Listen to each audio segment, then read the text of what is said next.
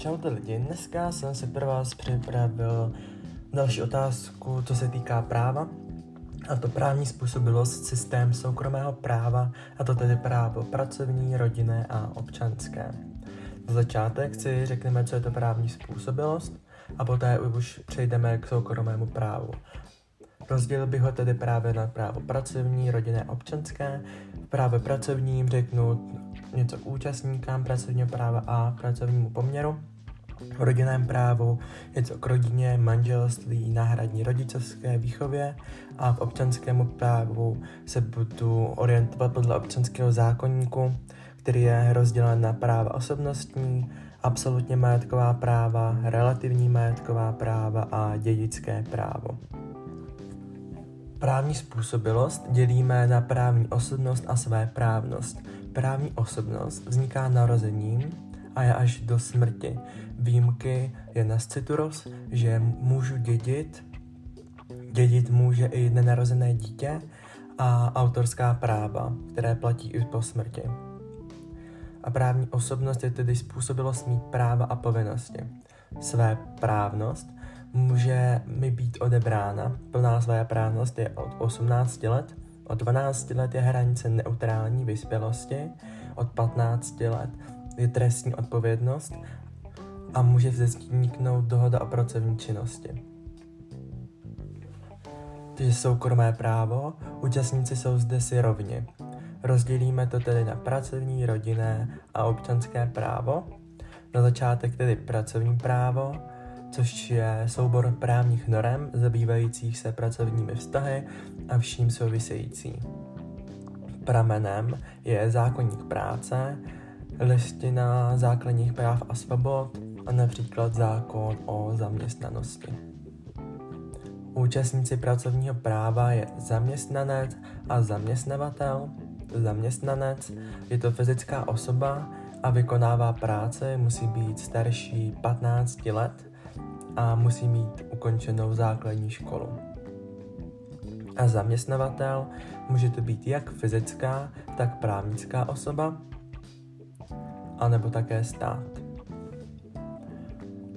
Pracovní poměr, což je právní vztah mezi právě zaměstnancem a zaměstnavatelem, může vzniknout 3 způsoby, a to pracovní smlouvou, volbou a jmenováním. Pracovní smlouva je to nejčastější způsob a musí být vždy písemná. Musí obsahovat jako druh práce, místo výkonu a den nástupu do práce. Může také obsahovat konkurenční doložku, což znamená, že zaměstnanec by neměl mít pracovní poměr u konkurence. A poté doplňující informace jako mzda, pracovní doba, pracovní podmínky, řád. Volbou může vzniknout pracovní poměr například pro poslance a jmenování například pro vládu. Zkušební doba je ze zákona 3 měsíce a u vedoucích pracovníků až 6 měsíců. Zrušit pracovní poměr můžeme v několika případech, a to ve zkušební době, uplynutí doby, pokud pracujeme na dobu určitou, dohodou, výpověď, což je dohoda písemná a zaměstnavatel musí zde podávat i důvod a je zde 2měsíční výpovědní lhůta. Dále okamžité zrušení kvůli porušení pracovních podmínek, anebo poslední zákaz pobytu, což platí pro cizince. Pracovní doba, max tedy 40 hodin týdně, může být buď pevná nebo pružná a přestávka je minimálně 30 minut po 6 hodinách, ale nezapočítává se do pracovní doby. Dovolená jsou minimálně 4 týdny a nárok vzniká po odpracovaných minimálně 60 dnech. Odměna za práci je plat pro státní zaměstnance a mzda pro ostatní lidi. Minimální mzda je v České republice 16 200 korun a hodinová mzda 96,40 haléřů na hodinu. Dále bych zmínil práce konané mimo pracovní poměr, a to dohodu o pracovní činnosti a dohodu o provedení práce. Dohoda o pracovní činnosti musí být písemná, nesmíme odpracovat více než 20 hodin týdně, ale většinou se to počítá jako průměr celého roku. A dohoda o provedení práce maximálně 300 hodin ročně u jednoho zaměstnavatele. Přesouvám se tedy k rodinnému právu, což upravuje vztahy mezi rodiči, dětmi, příbuznými a manželi. Pramenem je nový občanský zákoník, který vstoupil v platnost roku 2012 a účinnost má od 1.1.2014, a dále ústava nebo zákon o právech dítěte. Rodinné právo bych rozdělila na tedy manželství, rodiče a děti a náhradní rodičovská výchova. Že manželství je trvalý svazek muže a ženy, hlavním účelem je založení rodiny, řádná výchova dětí a vzájemná podpora a pomoc. Formy uzavírání může být buď to občanský nebo církevní sňatek. Okolnosti, které vylučují manželství, nezletilost, omezená svéprávnost, nemůže vzniknout manželství mezi předky a potomky, mezi poručníkem a také nemůže vzniknout bigamie. Jsou 3 druhy, jak může zaniknout manželství. Buď to rozvodem, smrtí jednoho z manželů nebo obou a prohlášení za mrtvého. Rozvod může být sporný, smluvený nebo stížený. Sporný znamená, že rozhoduje o něm soud, smluvený neboli nesporný a stížený. Jeden z manželů nesouhlasí, aby se rozvedli. Soud tento rozvod odloží až za 3 roky a tomuto se říká tvrdostní klauzula. Pokračoval bych vyživovacími povinnostmi. Jsou mezi manželi navzájem, mezi potomky a předky, k neprovdané matce a k rozvedenému manželi. Pokračoval bych alternativy k sňatkům. Zmínil bych 2, například pokud spolu žijí muž a žena, ale bez uzavřeného manželství, nazývá se druh a družka. A druhé, registrované partnerství mezi osobami stejného pohlaví a v České republice povoleno od roku 2006, ale nemohou si společně adoptovat dítě. A dále bych zmínil rodiče a děti, což vztah vzniká narozením, ale liší se to u matky a u otce. Matka je žena, která dítě porodila, ale u otce je to složitější. Za otce může být považován manžel, pokud není manžel, musí se dát společný souhlas matky a otce. Nedojde-li ani k tomu prvému, ani k tomu druhému, rozhoduje soud. Náhradní rodičovská výchova a péče o dítě. Na začátek bych zmínil osvojení, neboli adopce, což je forma rodičovství. Osvojení je vyloučeno mezi osobami příbuznými, přímé linii a mezi sourozenci. Osoba, která přijímá osobu za vlastní, je osvojitel a osvojená osoba je osvojená. Dosáhlo-li osvojené dítě alespoň 12 let, je potřeba jeho souhlasu. Osvojit lze i zletilého. Následky osvojení má postavení společného dítěte manželů, platí plná rodičovská odpovědnost a vzniká zde příbuzenský vztah. Náhradní rodinná výchova, kde bych zmínil poručník, opatrovníka, pečující osobu, pěstounskou péči a tak dále. Poručník stejné povinnosti a práva jako rodič, ale nemá vyživovací povinnost. Opatrovník je určen soudem. Pečující osoba, pokud se o dítě nemůže starat rodiče a poručníci, může soud svěřit dítě do osobní péče jiného člověka. Pěstounská péče je osobní péče o dítě třetí osobou. Není cílem přijetí cizího dítěte za své, jako v případě osvojení, ale dítě pomáhá podle svých schopností v domácnosti a pokud má vlastní příjem, přispívá i na úhradu společných potřeb rodiny. A poslední varianta je ústavní výchova, což je forma kolektivní výchovy.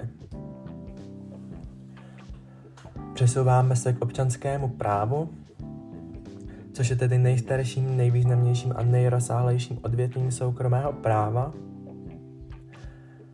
A odvětví občanského práva tvoří právní předpisy, které upravují majetkové vztahy mezi fyzickými a právnickými osobami, mezi těmito osobami a státem a vztahy vyplývající z práva na ochranu osobnosti.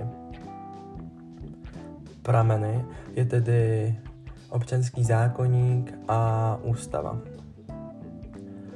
Občanský zákoník se dělí na práva osobnostní, absolutní majetková práva, relativní majetková práva a právo dědické. Je osobnostní práva, kde se píše o právě o právní osobnosti, svéprávnosti a rozdělují se zde dvě osoby, a to fyzická a právnická osoba.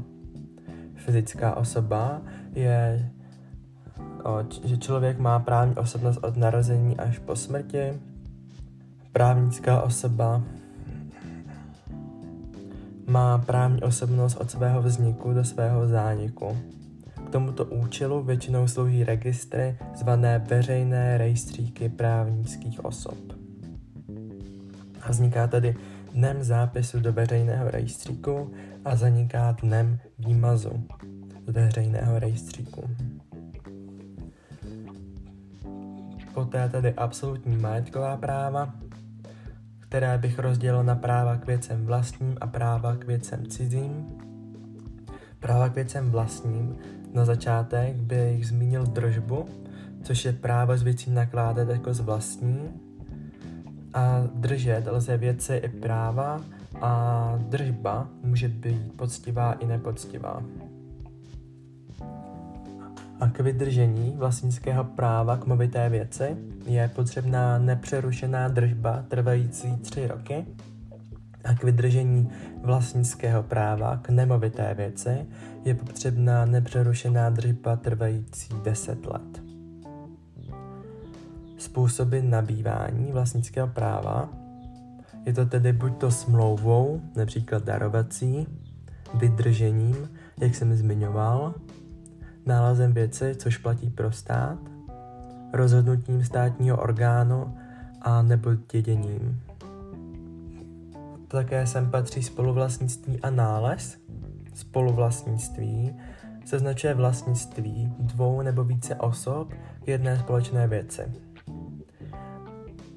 Spoluvlastnické podíly mohou být určeny ideálně nebo reálně. Ideálně jsou to nějaké myšlené podíly, nebo reálně, že spoluvlastník má určenou část, která patří jen jemu. A poté tedy nález. Nálezem nenabýváme vlastnictví, ale náleží nám 10% odměny. Nález ztracené věci je povinen člověk vydat vlastníkovi, popřípadně státnímu orgánu, a nepřihlásí-li se vlastník do 1 roku od odevzdání nálezu, připadá věc do vlastnictví státu. Dále bych zmínil tedy věcná práva k věcem cizím, kam patří tedy právo stavby, věcná břemena, neboli služebnosti, zástavní právo a zadržovací právo. Věcná břemena a podle nového občanského zákoníku služebnosti. Věc může být zatížena služebností, která postihuje vlastníka tak, něco jiného trpět nebo něčeho se zdržet. Vlastník může zatížit svůj pozemek služebností ve prospěch jiného svého pozemku, například příjezdová cesta k pozemku přes pozemek jiného vlastníka.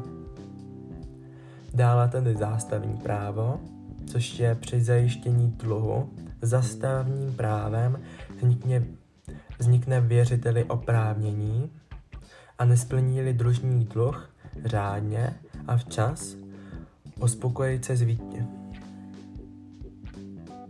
musí se uspokojit z výtěžku z peněžení zástavy. Takže zástava musí být něco, s čím jde obchodovat. A zadržovací právo.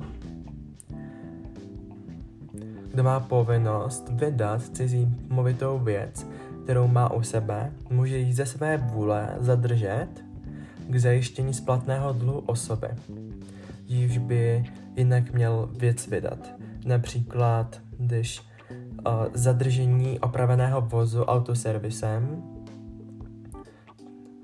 Pokud například, když vám autoservis opravuje auto, tak právě zadrží auto do takové doby, dokud se nezaplatí dlužná částka.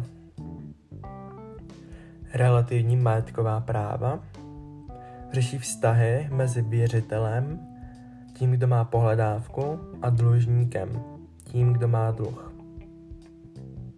Závazky můžou vznikat smlouvou nebo jiným právním závazkem, například při způsobení škody, a zanikají včasným a řádným splněním. Druhy smluv je tedy kupní a darovací smlouva, smlouva o ubytování, smlouva o přepravě, smlouva o dílo a patří sem smlouva o výpůjčce a smlouva o zápůjčce. Smlouva o výpůjčce je bezplatná půjčka a smlouva o zápůjčce je půjčka za peníze. A dále bych uvedl příklad mezi nájemní a pachtovní smlouvou. Nájemní smlouva popisuje vztah mezi nájemcem a pronajímatelem a pachtovní smlouva. Propachtovatel zavazuje přenechat pachtýři věc k dočasnému užívání a požívání a pachtýř se zavazuje platit za to pro pachtovateli pachtovné nebo poskytnout poměrnou část výnosu z věce. Například, když si od někoho pronajímáme zahradu, tak si necháváme i ty plody, například jablka, a nenecháváme to tam. A dědické právo, kde bych zmínil na začátek nějaké pojmy, co je to dědictví, pozůstalost, odkazovní dědic. Dědictví je pozůstalost ve vztahu dědice. Pozůstalost je pojem nadřazený a celkový souhrn majetku, který zůstává po zesnulém, zahrnuje i dluhy okamžiku jeho smrti. Odkazovníkem může být pouze člověk, jehož majetek má být okamžiku jeho smrti předmětem řízení o pozůstalosti, a dědic může být nejen člověk, ale i právnická osoba, vznikne-li do 1 roku od smrti zůstavitele. Dědické právo vzniká smrtí zůstavitele a dědického práva se lze předem zříci, a to na základě smlouvy. Dědic má právo po smrti zůstavitele dědictví také odmítnout, a to do 1 měsíce ode dne, kdy soud dědice o jeho právu vyrozuměl, ale pokud má dědic bydliště v zahraničí, činí tato lhůta 3 měsíce. Dědictví se lze předem před soudem v řízení o dědictví vzdát ve prospěch druhého dědice a učiní-li tak neopomenutelný dědic Dává se tím také práva na povinný díl s účinností i pro své potomky. Potomka, takzvaného neopomenutelného dědice, lze vydědit v takzvaném prohlášení o vydědění. Tím ho vylučuje z dědění po pozůstalosti a lze to učinit pouze z zákonných důvodů. A to, že neposkytl mu potřebnou pomoc v nouzi, o zůstavitele neprojevuje opravdový zájem, jaký by projevovat měl, byl odsouzen pro trestný čin spáchání za okolností svědčících o jeho zvrhlé povaze anebo vede trvale nesřízený život. Nedědí-li žádný dědic, připadá dědictví státu, takzvaná odúmrť. Dědit lze také na základě dědické smlouvy, závěti či ze zákona. Dědická smlouva je forma veřejné listiny a zůstaviteli povolává druhou stranu nebo třetí osobu za dědicem. Rozdělit lze na základě smlouvy maximálně 3/4 pozůstalosti. Zbytek musí být volný. Zde bych také zmínil institut odkazovníka, což je osoba pověřená zůstavitelem vydat určitou věc z pozůstalosti. Není sám dědicem a neodpovídá za zůstavitelovy dluhy. Závěť je jednostranné právní jednání a zůstavitel ji pro případ své smrti zůstavuje jedné či více osobám alespoň podíl pozůstalosti. Lze ji pořídit notářským zápisem, napsat rukou, datovat a vlastnoručně podepsat, čemu se říká holografní závěť, a za třetí jiným zákonným způsobem, například na stroji, ale za účasti 2 svědků, před nimiž zůstavitel prohlásí, že listina obsahuje jeho poslední vůli, což se nazývá alografní závěť. V závěti nelze pominout tzv. Neopomenutelné dědice. Pokud je nezletilý, musí zdědit minimálně 3/4 toho, co by mu připadlo v případě dědění ze zákona, a zletilý minimálně 1/4.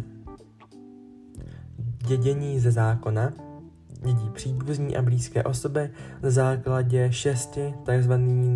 Dědických tříd. V první třídě dědí manžel a děti, všichni rovným podílem, ale nejsou-li děti, manžel nemůže automaticky dědit sám a spadá do druhé skupiny, což je 2. třída a s děděním manžel. Zde dědí tedy manžel polovinu pozůstalosti a případně rodiče nebo spolužující osoba. A poté jsou další tedy 4 třídy. To je tedy za dnešek vše. Tak se z toho neposterte.